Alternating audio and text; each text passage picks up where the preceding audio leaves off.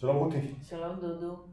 אה, אנחנו בעוד פודקאסט של אה, דעת מדבר, אה, והפעם יש לנו את הכבוד הרב לראיין את פרופסור אוריאל ספריאל מהאוניברסיטה העברית בירושלים. אנחנו גם נמצאים עכשיו באוניברסיטה העברית בבניין ברמן בגבעת רם. ואנחנו יושבים לראיין את אוריאל, ורק כמה מילים, דעת מדבר, כפי שאתם כבר שומעים מהפודקאסטים שלנו, אנחנו עושים גם רעיונות עם אנשים שקשורים במדבר ועוסקים במדבר במשך אה, אה, חייהם. אה, יש לנו גם הרבה מאוד סדנאות וגם כל מיני פרויקטים שאנחנו מקדמים עכשיו. וזהו, ונתחיל עם הרעיון. מדבר ORG. מדבר ORG, כן. אקולוגיה מדברית. מה זה? אמ, השאלה הראשונה היא באמת אה, מה זה אקולוגיה ומה זה מדבר. אז אה, אקולוגיה זה מדע, דיסציפלינה מדעית של מדעי החיים אמ, והיא נוגעת, הדיסציפלינה הזו מתייחסת ליחסים שבין יצורים חיים ובין הסביבה שלהם. זו דיסציפלינה שעברה איזשהו שינוי במהלך אה, מאה השנים פחות או יותר שהדיסציפלינה הזו או שהשם הזה נטבע לראשונה. זה התחיל בהשפעות של הסביבה הלא חיה על הסביבה החיה. זאת אומרת לא על הסביבה החיה אלא על היצורים שבסביבה. אה, זה בדרך כלל היה העיסוק של האקולוגיה בעשרות השנים הראשונות, אבל אה, לאחר מכן וגם עד היום אה, נכנס לתוך המונח הזה, אקולוגיה, היחסים לא רק בין היצורים החיים ובין הסביבה, אלא היחסים ביניהם לבין עצמם. ובהדרגה החלק הזה של האקולוגיה, של היחסים בין היצורים בינם לבין עצמם, הוא יותר אה, במרכז או בפוקוס של האקולוגים מאשר היחסים של היצורים עם הסביבה. יחד עם זאת, הסביבה זה הבסיס להתנהגותם של יצורים. ועל הבסיס, על הבסיס הזה באים גם יחסי הגומלין שבין היצורים לבין עצמם, שוב אז אנחנו חוזרים איך יחסי הגומלין ביצורים לבין עצמם משפיעים על הסביבה. אז זהו, זה גמרנו עם אקולוגיה. עכשיו אה, מדברית. אמ, קודם כל, מדבר אה, זה אחת מהמערכות האקולוגיות של כדור הארץ. אמ, בזמנו קראו לזה אחד מהאזורים של כדור הארץ. אבל היות ואנחנו כעת מתעסקים באקולוגיה ולא בגיאוגרפיה, אז אה, האקולוגיה מתייחסת לאזורים גיאוגרפיים שהם מתפקדים תפקודים אקולוגיים בצורה אחרת מאשר אזורים אחרים. ושוב אנחנו חוזרים לסביבה משום שההבחנה בין אזורים שאנחנו, שהאקולוגיה מתפקדת בהם בצורה מסוימת לבין אלה שהיא מתפקדת בצורה אחרת, אה, הם גם, ברוב המקרים הם גם אזורים גיאוגרפיים שונים. אז אה, מדבר הוא אזור גיאוגרפי, אבל אה, האקולוגיה שלו כמובן מושפעת מאקלים מסוים כאשר בתחילתה, בתחילת, בתחילתו של דבר בבסיס ואזורים אחרים של כדור הארץ שאינם מדבר מושפעים מהתנאים הסביבתיים של האזורים האחרים. המדבר מושפע מתנאים אזוריים אה, שהם אקלימיים.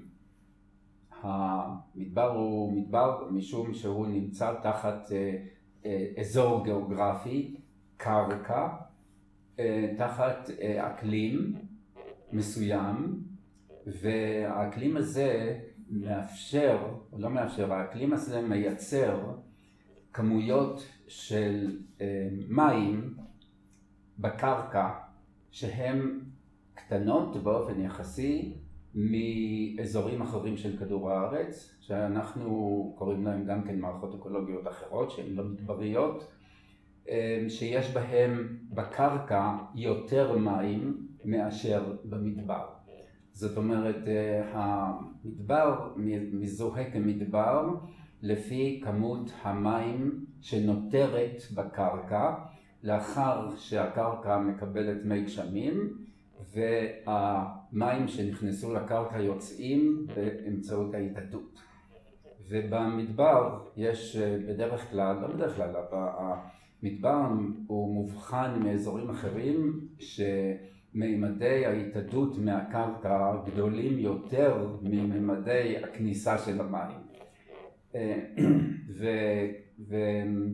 ובאופן כזה, היות וברובו בחלקים שונים של המדבר אה, ישנו מעט, ישנה מעט אה, מים בקרקע, אה, אז הצומח שהוא נדרש למים וגם מיקרואורגניזמים, חיידקים ואחרים, שגם הם לא יכולים לתפקד ללא מים, הוא, הצומח הוא דליל והפעילות הבקטריאלית בקרקע היא גם כן אה, קטנה, קטנה בהשוואה וזה מביא כמובן גם להמשך של המערכת האקולוגית שהיא כוללת גם את מי שניזון מהצמחים שהיא אה, יש לה לא, אפשר לומר, לא שבעלי החיים כל הזמן צמאים במדבר ולא במקומות אחרים אלא הכמות של צומח שהמדבר יכול לספק אה, היא מוגבלת ולכן גם הממדים של הביומאסה של מי שניזון מהצמחים גם זה מוגבל. אז זה, זה הסיפור של האקולוגיה של המדבר. אה, המונח אקולוגיה מדברית אה, הומצא, אני מתאר לעצמי, אה, ברגע, בזמנים שאנשים התחילו להתעניין גם במדבר. אמ, אני לא יודע מתי נשמע בפעם הראשונה אקולוגיה מדברית, אה, או מתי זה נכתב באיזשהו מקום. אה, בישראל אני גם כן לא עשיתי מחקר מאין במונח הזה, אבל הוא הופיע ב, אני חושב שהוא הופיע במה שהיה אז בזמנו המקדים של המכון לחקר המדבר, איזו פעילות מחקרית של פרופסור אבן ארי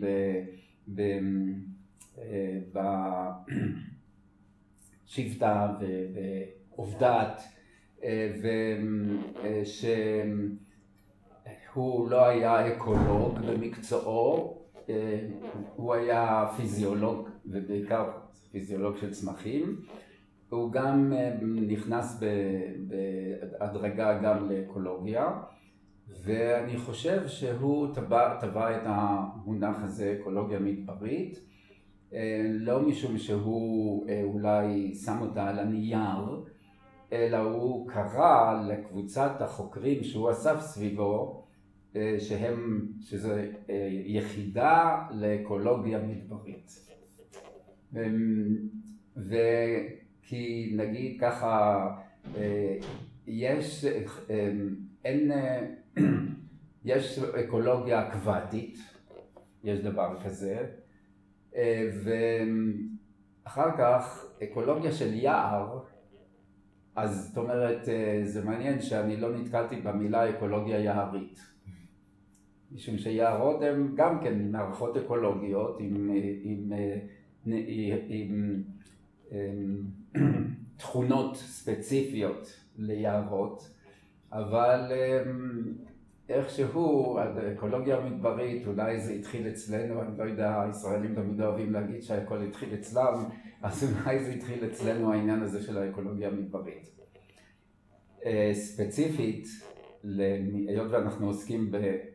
היות ואני אמרתי לכם שיכול להיות שזה בא מאבן ארי, אני אף פעם לא חשבתי על זה, אני רק התחלתי לחשוב על זה כשאני מדבר איתכם כעת, ו, ושהוא המציא את זה, אבל אני יודע שאבן ארי אה, פנה אליי אה, ברגע מסוים של הביוגרפיה שלו, אה, שהיא כללה את ההתעסקות שלו האינטנסיבית עם, עם עובדת, ושהוא היה נוסע מירושלים לעובדת, משום שפה הוא היה אה, נדמה לי סגן נשיא או רקטור, אה, משהו כזה, אה, ובשלב מסוים הוא הרגיש שהוא אה, לא יכול כל כך הרבה פעמים לנסוע לשם ולהיות אחראי לקבוצה הזו של אקולוגיה מדברית. אמ, הוא ביקש ממני, אמ, שאל אותי אם אני מוכן אה, לעשות ולהחליף אותו בנושא הזה, בשדה בוקר, שאז היה כבר שם מכון לחקר מדבר. ו... ואני אה, הלכתי לזה משום שבארץ לא הייתה שום יחידה אוניברסיטאית שבשם שלה הייתה המילה אקולוגיה. זאת אומרת, אני לא, לא הלכתי להתעסק באקולוגיה מדברית משום שזה היה החלום שלי כל חיי, או משום שזה עשיתי הכי טוב, אלא משום שזאת הייתה הזדמנות אה, לייצר או, או אה, לחזק או משהו כזה קבוצה של חוקרים, שאפשר להגיד שהם חוקרים, שהם ביחידה שיש לה, במיל, בשם שלה יש המילה אקולוגיה.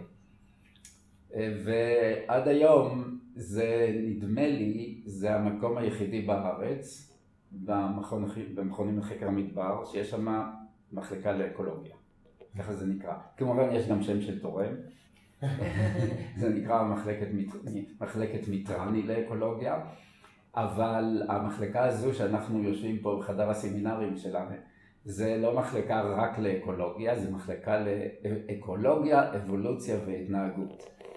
ובאוניברסיטת תל אביב, עד כמה שידוע לי, גם כן אין מחלקה לאקולוגיה, אה, ובאוניברסיטת חיפה גם כן אין. אה, אז אולי בכמה מה... אה, מה...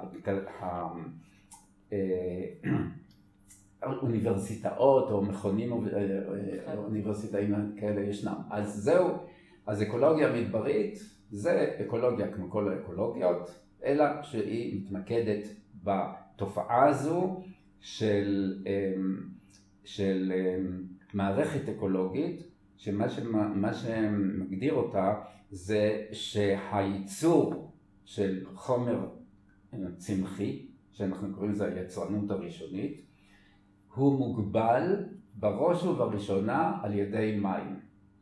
משום שרק במדבר כמות המים היא קטנה מאוד, ותמיד חשוב לומר שהיא קטנה מאוד לא בעיקר משום שאין שם הרבה גשמים, אלא משום שיש שם התאדות גבוהה. ומה זאת אומרת אמ, שזהו אה, אזור או מערכת אקולוגית שהיא, אה, שהייצור הראשונו, הראשוני, של, הראשוני שלה מותנה בכמות המים, שזה הגורם המקביל, זה שפשוט מאוד אפשר להגיד את זה בצורה אה, מטאפורית, שאם אני הולך עם משפך ומשקה חלקת אדמה במדבר, יגדל שם משהו שלא היה קודם. אם אני אלך ביער הטרופי באמזונס עם משפך וגם כן אשקה את העצים או מה שיש שם לא יגדלו יותר עצים, לא תהיה לזה שום השפעה. זאת אומרת, כמות העצים וכמות הביומאסה של העצים וגם של מספר מיני העצים באזורים הטרופיים אה, תלויה בגורמים מקבילים ראשוניים אחרים. ובמדבר זהו הגורם הראשוני. אז אה, ככה אפשר להגדיר מדבר, תופעה אקלימית שהביטוי שלה בצומח הוא שהצומח מוגבל על ידי מים. ואז גם לא צריכים לומר אז כמה מים צריכים להיות שם, אלא אפשר להגיד הוא מוגבל על ידי זה שאם אתה רוצה להגדיל את כמות הצומח אתה יכול להכניס כל מיני דברים אחרים וזה לא ישפיע, אבל אם תכניס מים זה ישפיע. עד פה זה אקולוגיה מדברית. ויש גם את הנושא של אה, רמת הארידיות, שזה עוד מושג כן, שבשנים האחרונות יותר ויותר... אה, כן, כי, כי גם, אמ, גם אמ, אזורים פחות אה, יובשניים, ושוב אני חוזר על זה שהמילה יובשניים זה משום היובש, היובש של מה? של הקרקע.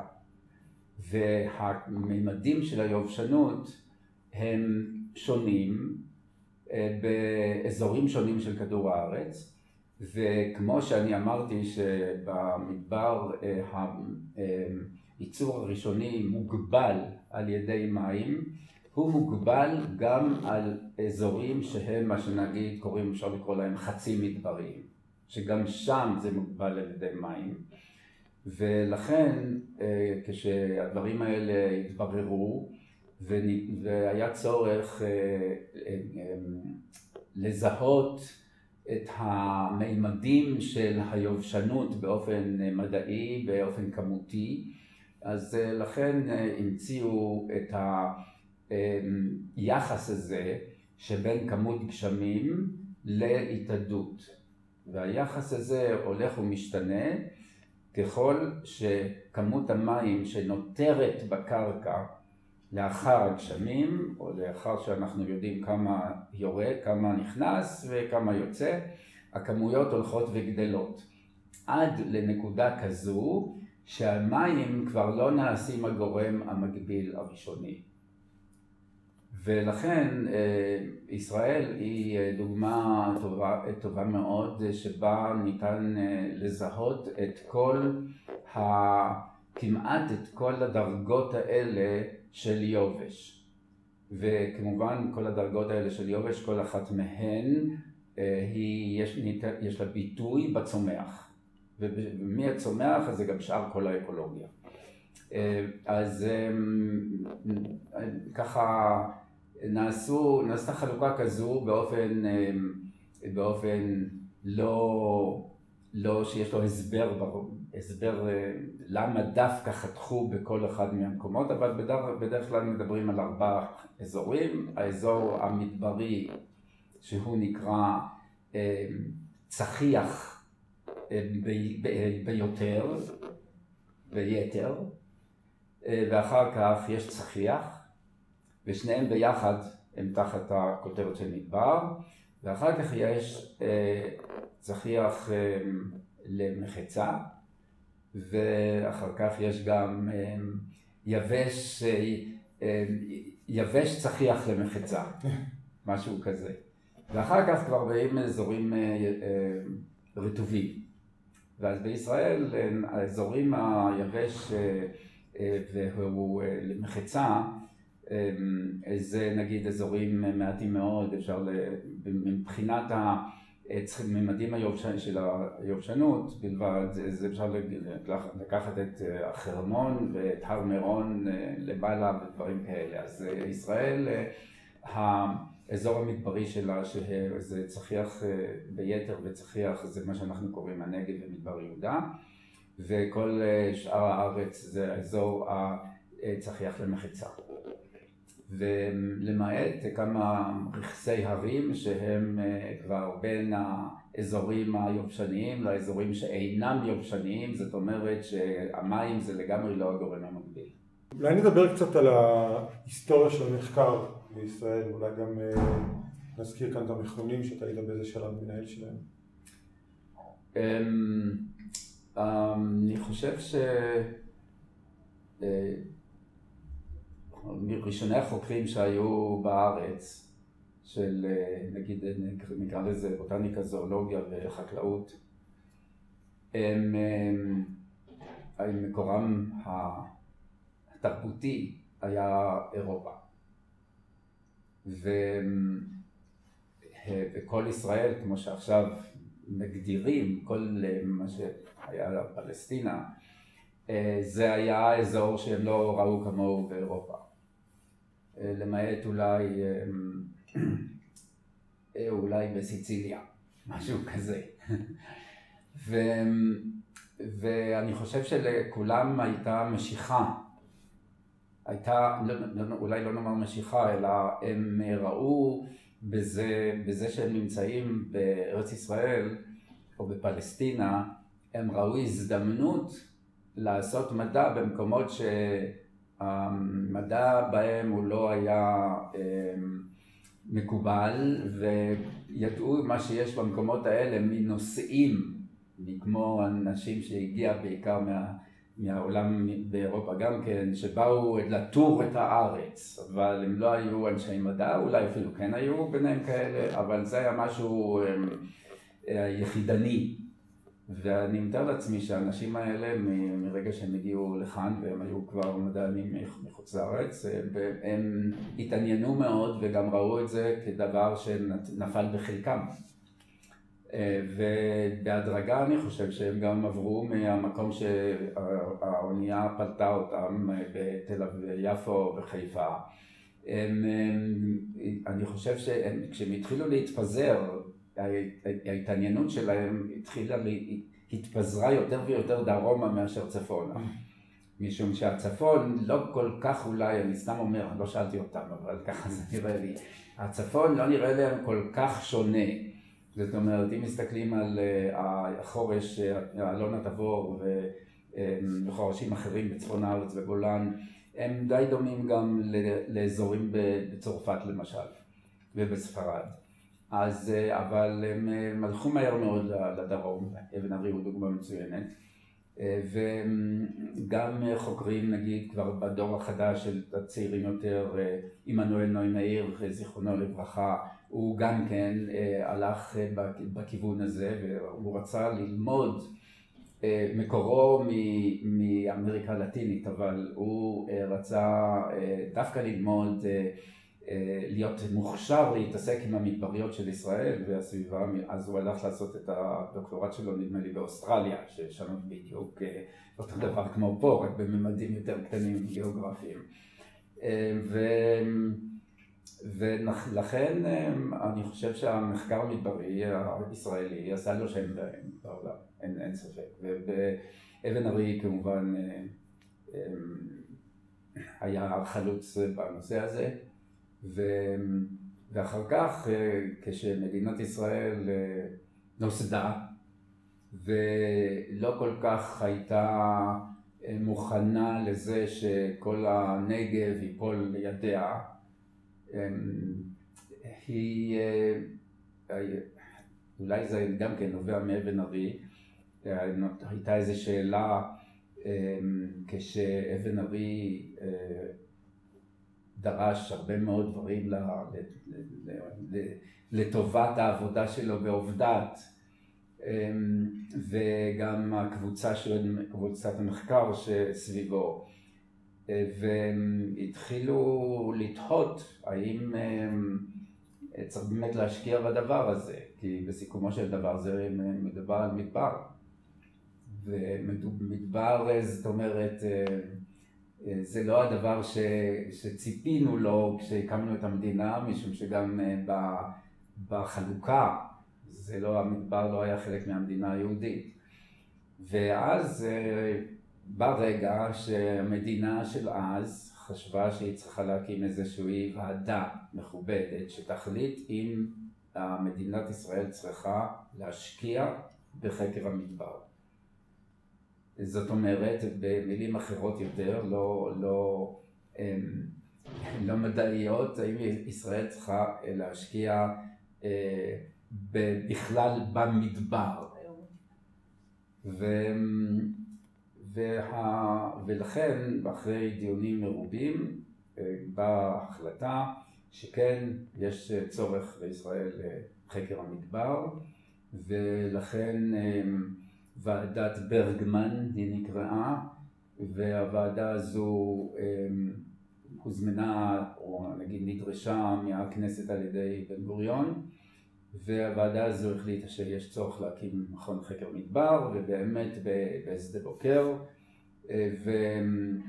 ולכן גם אה, שמה תקציב, אה, חוק, חוק בן גוריון זה נקרא, ואלא מה, שבאותו זמן בנתיב אחר גם קמה אוניברסיטת בן גוריון. שנקרא, היום זה בן גוריון, זה, אבל זה היה אוניברסיטת הנגב. זאת אומרת, הייתה גם ידיעה בסדר, יש לנו אמ, כל המדבר הזה, אז בואו נשים שם גם אוניברסיטה, של לחזק את האוכלוסייה של המדבר, אבל שמו אותה כמובן, לא חשבו יותר מדי רחוק, אלא שמו אותה בבאר שבע, ששם פחות או יותר מתחיל המדבר. אבל אמ, וזאת הייתה אוניברסיטה שגם כן אני מתאר לעצמי ש, אמ, שהיו הרבה תהיות האם היא נחוצה, משום שבאותו זמן אני זוכר שהייתי, שהייתי סטודנט פה באוניברסיטה הזו, אז אה, ראיתי איזה כתבה בעיתון הארץ, אז היה דיונים אם צריך גם להקים אוניברסיטה בתל אביב, עוד לא לדבר על באר שבע.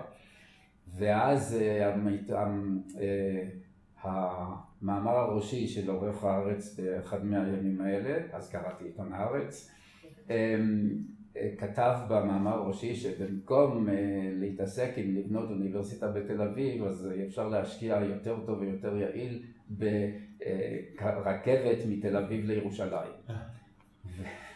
אז ברור שגם אוניברסיטת בן גוריון הייתה נראתה כמשהו חלש ומסכן, ובאמת אותו, אותה ועדה של ברגמן גם כן ידעה את זה ואמרה הנה רעיון איך לחזק את אוניברסיטת בן גוריון, נכניס לה את המכון לחקר המדבר וזה יחזק אותה.